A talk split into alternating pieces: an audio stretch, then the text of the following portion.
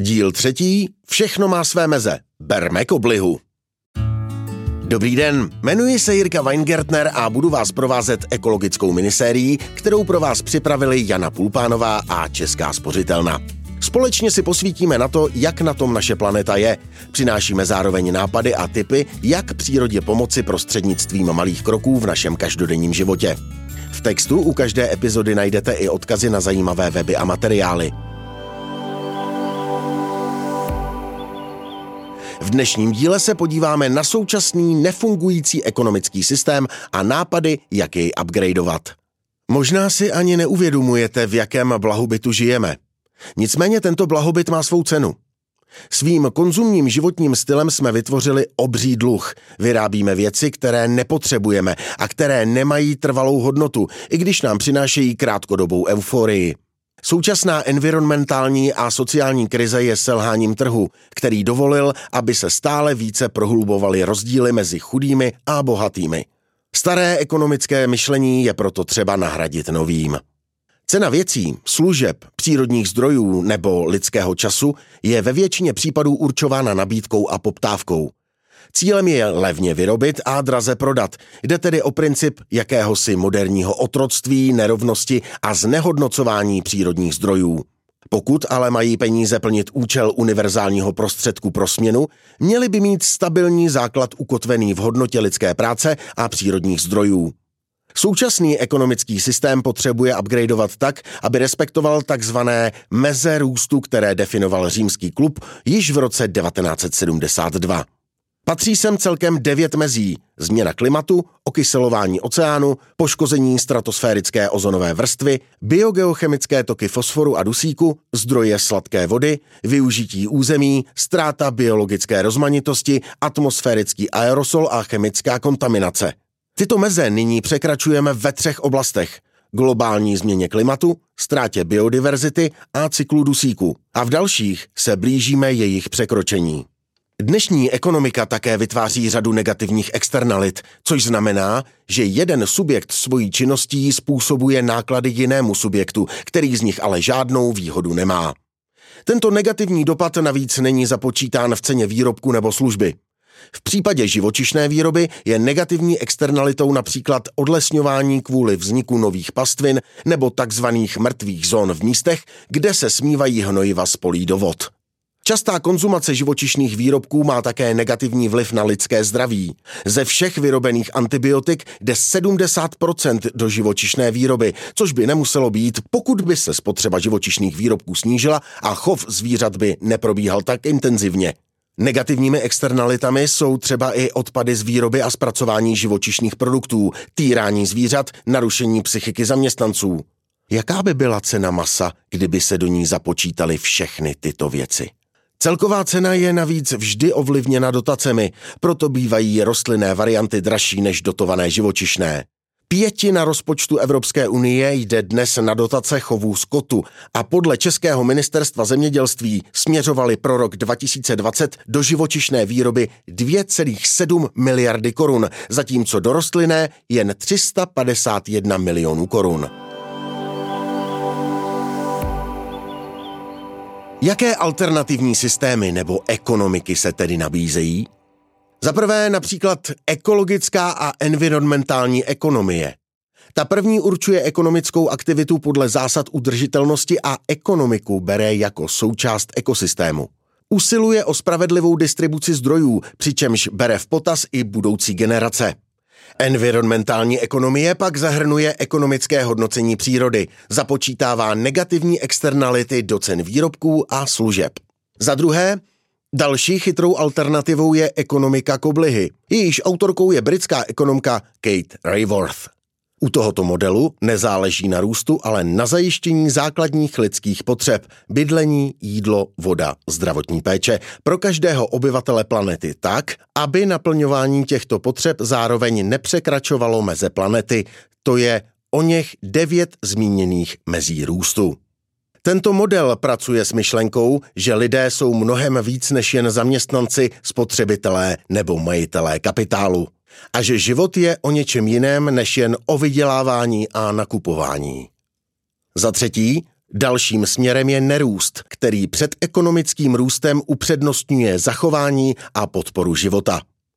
Kromě ochrany přírodních zdrojů věnuje ekonomika nerůstu pozornost péči o druhé a komunitě a také usiluje o sociální a environmentální spravedlnost. Některé modely, které staví do popředí zájmu pozitivní dopad na přírodu a lidi, už ale běžně fungují. Které to jsou? Za prvé sdílená ekonomika, která zastává názor, že nemusíme vlastnit to, co potřebujeme jen nárazově. Nebo se o to, co nepoužíváme každý den, můžeme podělit s ostatními. Příkladem je auto, které můžeme buď to vlastnit a pronajímat ostatním a vydělat na tom, nebo si ho můžeme pronajmout a ušetřit za jeho pořízení a provoz. Výhodou sdílené ekonomiky je efektivní využívání zdrojů a snížení celkového odpadu. Za druhé, sociální podnikání, tedy podnikatelské aktivity, které prospívají společnosti i životnímu prostředí. Vznikají a rozvíjejí se podle konceptu trojího prospěchu ekonomického, sociálního a environmentálního. Určitě pár takových znáte, patří sem chráněné dílny, ekofarmy, ale také bezobalové obchody nebo reuse centra. Za třetí, cirkulární ekonomika, která považuje celý výrobní a spotřebitelský tok za cyklus. Zdůrazňuje nutnost dlouhodobé životnosti výrobku a jeho opravitelnosti, recyklovatelnosti materiálů a celkové efektivity nejen v rámci jedné firmy. Protože to, co je pro jednu firmu odpadem, může být pro jinou surovinou. O vyjádření ke zmíněným modelům jsem požádal Terezu Hrtůsovou, ekonomickou analytičku České spořitelny. Terezo, v čem je to hlavní kouzlo cirkulární ekonomiky a může se cirkulárně chovat třeba i banka? V rámci cirkulární ekonomiky platí pravidlo, že odpad je zdrojem. Osobně ten princip eh, cirkulární ekonomiky vnímám jednoduše tak, že bychom se v rámci našeho každodenního života měli chovat tak, abychom co nejméně plítvali. Starší generace si obvykle velice dobře pamatuje dobu, kdy Eh, byla nouze o potraviny a z hlediska vybavení domácností a spotřebičů měli všichni stejné výrobky, které s nimi vydržely i několik desítek let. Dneska sice naštěstí žádnou takovou nouzi nemáme, když teda pominu tradiční nedostatek másla před Vánocemi, ale zároveň si toho nevážíme a často zbytečně plítváme potravinami i věcmi. A to je právě potřeba e, změnit. Navíc e, díky technologickému pokroku a inovacím ten princip neplýtvání můžeme převést velice dobře také na průmysl a firmy, které svůj odpad mohou e, velice dobře dále využít. Co se týká bank, tak ty dneska běžně financují řešení a technologie, které principy cirkulární ekonomiky splňují. Zároveň se sami banky snaží přicházet z nápady, jak v rámci své činnosti plítvat eh, méně. Česká spořitelna například své vyřazené IT vybavení neposílá eh, rovnou někam do křemíkového nebe, ale už několik let to vyřazené IT vybavení putuje do rukou eh, z nevýhodněných rodin a dětí z dětských domovů, kterým potom dále pomáhá s výukou.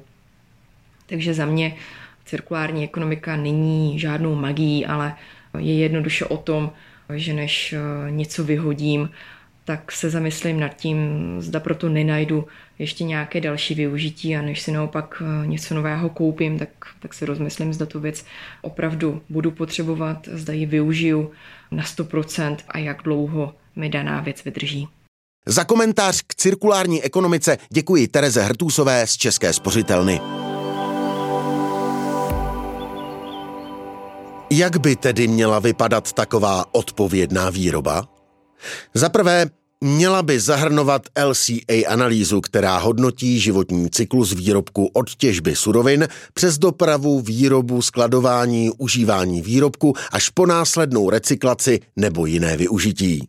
Za druhé, dalším nástrojem je ekodesign, který vychází z LCA analýzy a zaměřuje se na rozebíratelnost a opravitelnost výrobku, používání recyklovaných a recyklovatelných materiálů nebo na multifunkční použití výrobku. Za třetí, Odpovědná výroba zároveň naplňuje morální hodnoty. Jedním z nejvíce odstrašujících příkladů je těžba nerostných surovin v zemích globálního jihu, dříve označovaných jako země třetího světa nebo produkce rychlé módy a výroba živočišných produktů. Všechny tyto obory poškozují zdraví lidí a vykořišťují lidi i zvířata. Za čtvrté, odpovědnost za odpady, kterou by měli nést výrobci v celém cyklu výrobku, což se zatím neděje. Pokud by ji firmy nesly, na trh by se nedostávaly materiály, které nejdou recyklovat. Odpovědná výroba zapojuje všechny výrobky do cyklu, který umožňuje opětovné využití materiálu s nízkým energetickým vstupem a bez nutnosti dálkové přepravy. A co můžete dělat vy, co by odpovědný spotřebitel? Za prvé při nákupech používejte jednu tašku opakovaně a co nejdéle. Pokud už musíte nakoupit s jednorázovou, podle LCA analýzy je lepší taška plastová než papírová, pokud je možné ji následně zrecyklovat. Za druhé, máte rádi banány? A znáte jejich skutečnou cenu? Podívejte se na stránky storyofbanana.com. Za třetí, zajděte na nákup do bezobalového obchodu nebo k místnímu farmáři. Jejich seznam najdete na mapa reduka.cz nebo hledejte na www.kpzinfo.cz. Za čtvrté, zapojujete se do sdílené ekonomiky? Co to zkusit nebo se zapojovat ještě víc? Za páté, zajímejte se. Odpovědný člověk požaduje co nejefektivnější využívání materiálů. Chtějte vědět, jaké zdroje daný výrobek obsahuje, kolik energie bylo potřeba na jeho výrobu, v jakých podmínkách ho lidé vyráběli, jak dalekou cestu musel urazit a jaké hodnoty zastává jeho výrobce. Ladí to i s vašimi hodnotami?